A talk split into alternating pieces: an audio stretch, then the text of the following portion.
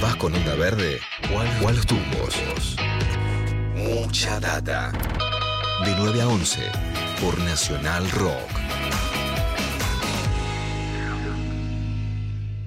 9 de la mañana, 29 minutos, seguimos en Mucha Data Nacional Rock. Acordate 11 39 39 8888. Ese es el WhatsApp de Nacional Rock para que te puedas comunicar con nosotros. Hoy podría ser ley el proyecto del Ejecutivo para el desarrollo de la industria del cáñamo industrial, eh, entre otros usos, eh, y queremos hablar un poquito de esto, queremos meternos eh, en, este, en este tema. Hoy contábamos, ¿no? hablábamos más temprano, un camino de prohibiciones que se empieza a desandar en relación con esta planta. Está en línea con nosotros Gabriel Jiménez, es director del INAS, el Instituto Nacional de, Semillas, también, bueno, es, es, director nacional de articulación federal del INAS, ahí lo digo bien, para que quede bien claro y lo vamos a saludar. Hola Gabriel, ¿cómo estás? Soy Eddie Babenco acá con el equipo de Mucha Data. ¿Cómo va eso?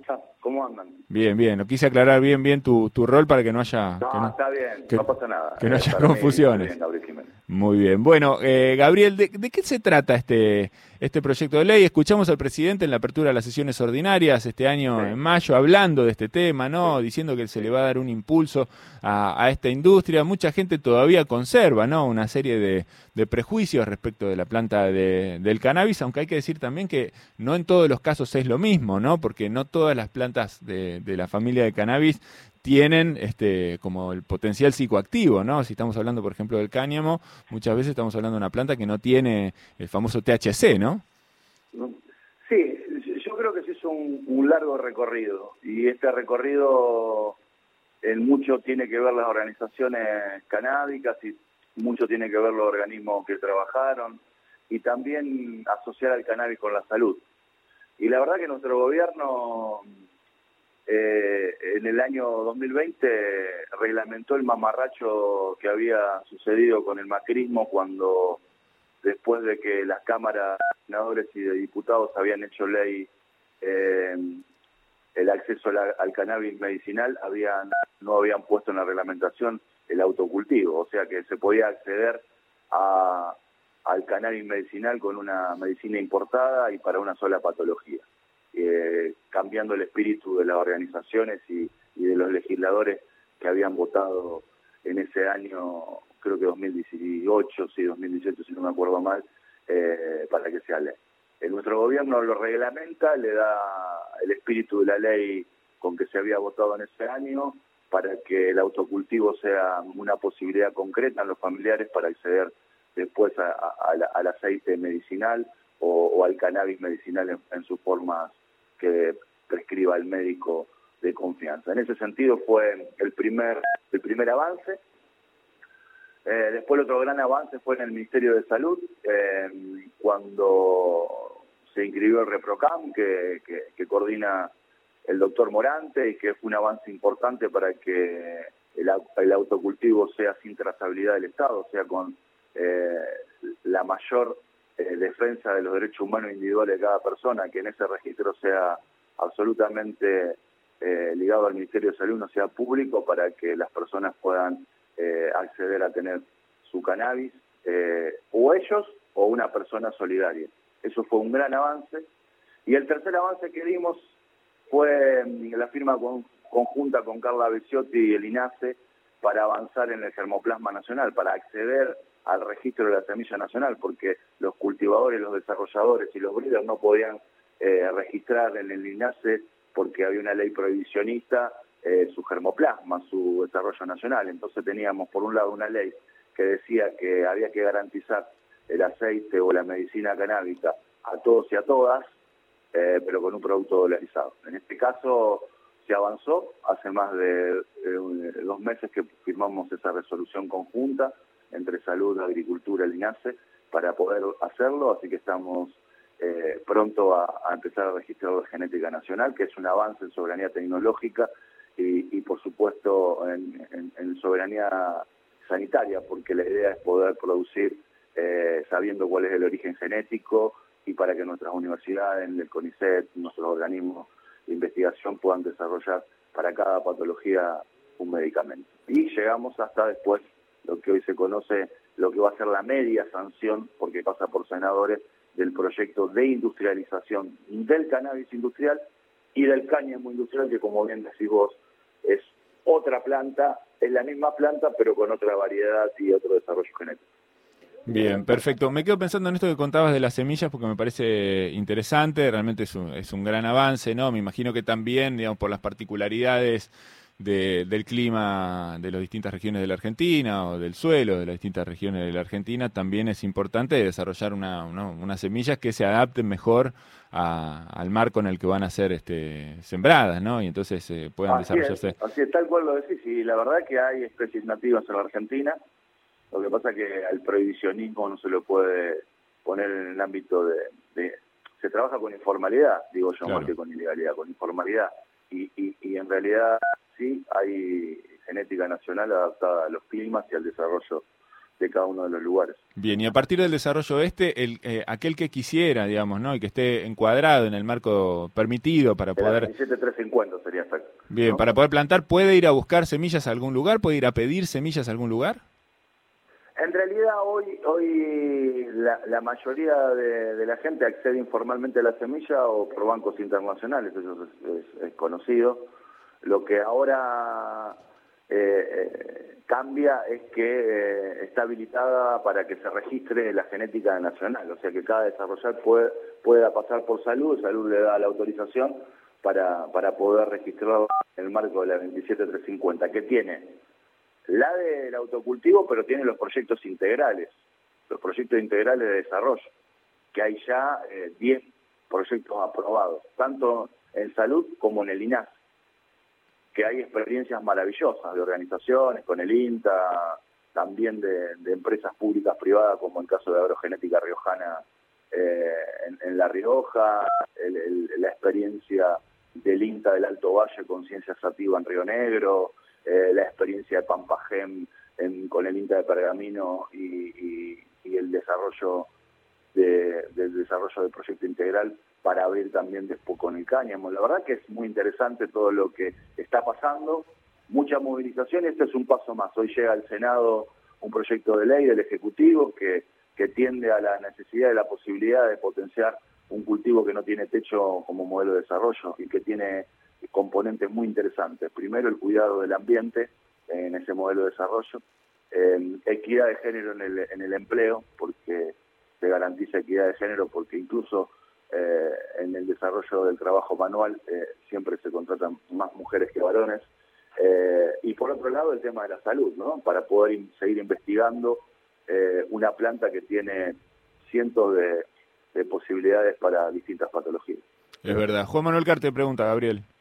Gabriel, ¿cómo estás? Eh, hablaste ya ¿no? de lo que hizo el INASE a, nivel local, a nivel argentino, de los vínculos del encuentro con Carla Bisotti. Te quería preguntar si hubo un encuentro o alguna comunicación con otros institutos nacionales de semillas de otros países o con otras experiencias ¿no? de, otros países que tengan que ver con el cannabis medicinal. Y por otro lado, también me interesa que nos cuentes, si es que eh, tenés conocimiento del tema, de las proyecciones de creación de nuevos empleos que hay a partir de esta eh, ley que, que, puede entrar en vigencia, porque veo que hay proyecciones de hasta 10.000 nuevos empleos para el año 2025, lo cual sería importante para nuestro país en un momento obviamente de, eh, bueno, de situación económica compleja a partir de lo que es la pandemia y que venimos de un gobierno que ha desincentivado el empleo, como el pasado, sí. Eh, y, agravado por la pandemia de, estos años y, los cuatro años de neoliberalismo, ¿no? Que asentaron el proceso de restricción de, trabajo, sí. Em, a ver, me parece importante, Juan Manuel, decir que las experiencias son muy importantes y hay experiencias como la uruguaya que tiene un montón de, ventajas positivas y que para mí es una de, los, de las políticas de Estados más integrales eh, en términos de el acceso al cannabis para uso adulto y para el desarrollo de la investigación y el potencial de la salud, pero tiene un cuello de botella en lo productivo. De ahí también nosotros empezamos a ver cuáles son las dificultades.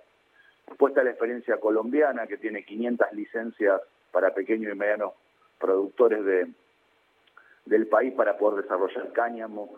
Eh, y eso también es interesante eh, porque incorpora el concepto de pequeño y mediano productor, que en nuestro proyecto de ley del Ejecutivo está bien claro, incluso el formato asociativo como las cooperativas. Eh, y sí, estamos articulando con, el INASE de Uruguay, estamos trabajando con las experiencias colombianas, con la experiencia paraguaya que, arrancó hace muy poco. hicimos legislación comparada con el estado de Colorado, que la verdad que ha generado en pandemia divisas que no ha generado otra industria. Eh, todos los estados de, Estados Unidos que tienen habilitado el uso adulto de, cannabis han eh, registrado ventas eh, extraordinarias en, pandemia y han puesto a las, a las finanzas eh, públicas, municipales o provinciales, en este caso estaduales, en las mejores condiciones económicas también. Por eso decimos que es un potencial impresionante eh, la perspectiva del Ministerio de Desarrollo Productivo, como bien decís vos, eh, planifica 10.000 empleos directos, en lo cual la cadena es más larga y eh, yo soy un poco más optimista si nosotros podemos intermediar del Estado y garantizar que los pequeños y medianos productores, que los pequeños y medianos desarrolladores de semillas, que los pequeños y medianos productores del, de cannabis puedan incorporarse en el desarrollo y el cáñamo no sea un espacio de concentración. Bien decían antes eh, en la apertura de que el cáñamo es una planta de desarrollo eh, industrial importante para las cosméticas, para, para el plástico, para el desarrollo de la industria alimentaria. Textil, el papel, un montón, ¿no? Sustitución de importaciones y una cosa importante, el cáñamo en la Argentina tiene un decreto de la dictadura militar que lleva la firma de Videla y de Martínez Dios porque en la Argentina hay una cultura de cáñamo muy importante en el norte de la provincia de Buenos Aires, en la década del 60 y 70, y en el sur santafesino, en el cual muchos pequeños productores terminaron en la cárcel. Una historia que no se conoce, pero es una historia que tiene que ver con el prohibicionismo internacional de una planta que no es psicoactiva, porque el cáñamo, para hacer cáñamo, tiene que tener menos del 1% en materia seca de THC, o sea que no es psicoactiva lo que es, potencial para el desarrollo industrial la sustitución de importaciones, incluso eh, en la Argentina donde eh, se puede usar para, para la obra pública claramente como está pasando en Europa. Es interesante esto que decís, Gabriel, porque pienso que hay, como más allá de estos beneficios que, estaban mencionando, ¿no? el potencial industrial, la, posibilidad de exportar, la creación de trabajo, un montón de cosas que, que son muy positivas en el desarrollo de esta planta. También hay como un beneficio asociado, que es sacar de la clandestinidad a muchos, a muchos productores, a muchos eh, canabicultores, canabicultoras, ¿no? Que están, este, a veces, eh, o que estuvieron, ¿no? En, riesgo con esto, que, que, pudieron entrar a veces en el, en el ecosistema de la justicia y justamente despejar esa ecuación, ¿no? Despejar de la justicia la ecuación de la gente que por ahí tiene una planta o tiene dos plantas y está buscando en realidad otra cosa, ¿no? la, la verdad es que hay que decir las cosas como son, que no está acompañando hay una parte del Estado que no acompaña este proceso de avance. Y me parece que mm, es muy primitivo esto de meter preso a los pibes y a las pibas por plantar, o a las madres o a los padres por plantar. Aún porque hay muchos que no tienen la información de poder acceder al ReproCam, que es un avance extraordinario. Y la verdad que la gestión primero de Ginés, ahora de Carla, pero sobre todo el rol de, del doctor Marcelo Morante es determinante, porque es un, cuadro integral de la salud, en este caso probablemente uno de los que más conoce el desarrollo del cannabis en la salud eh, y es consultado internacionalmente, sino que es absolutamente antiburócrata y estamos tirando por resoluciones para avanzar en lo que podamos. Ahora simplificamos el sistema para que alguien que quiera registrar en el INASE solamente con una firma de salud pase, porque antes tenía que ser proyecto integral aprobado. Así que también tiramos eso.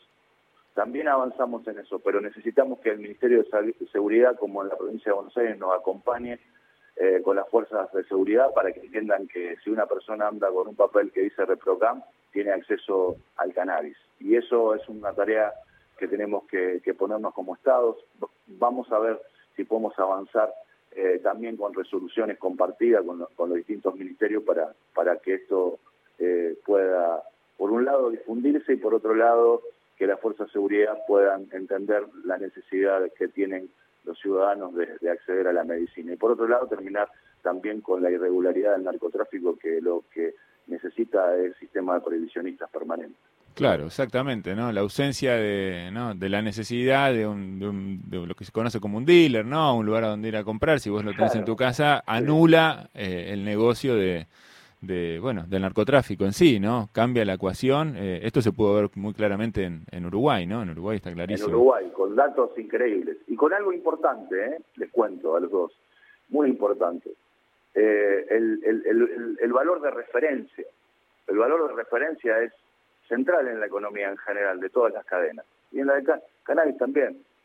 En la Argentina, en pandemia, se cuadriplicó el valor de, del cannabis en la informalidad.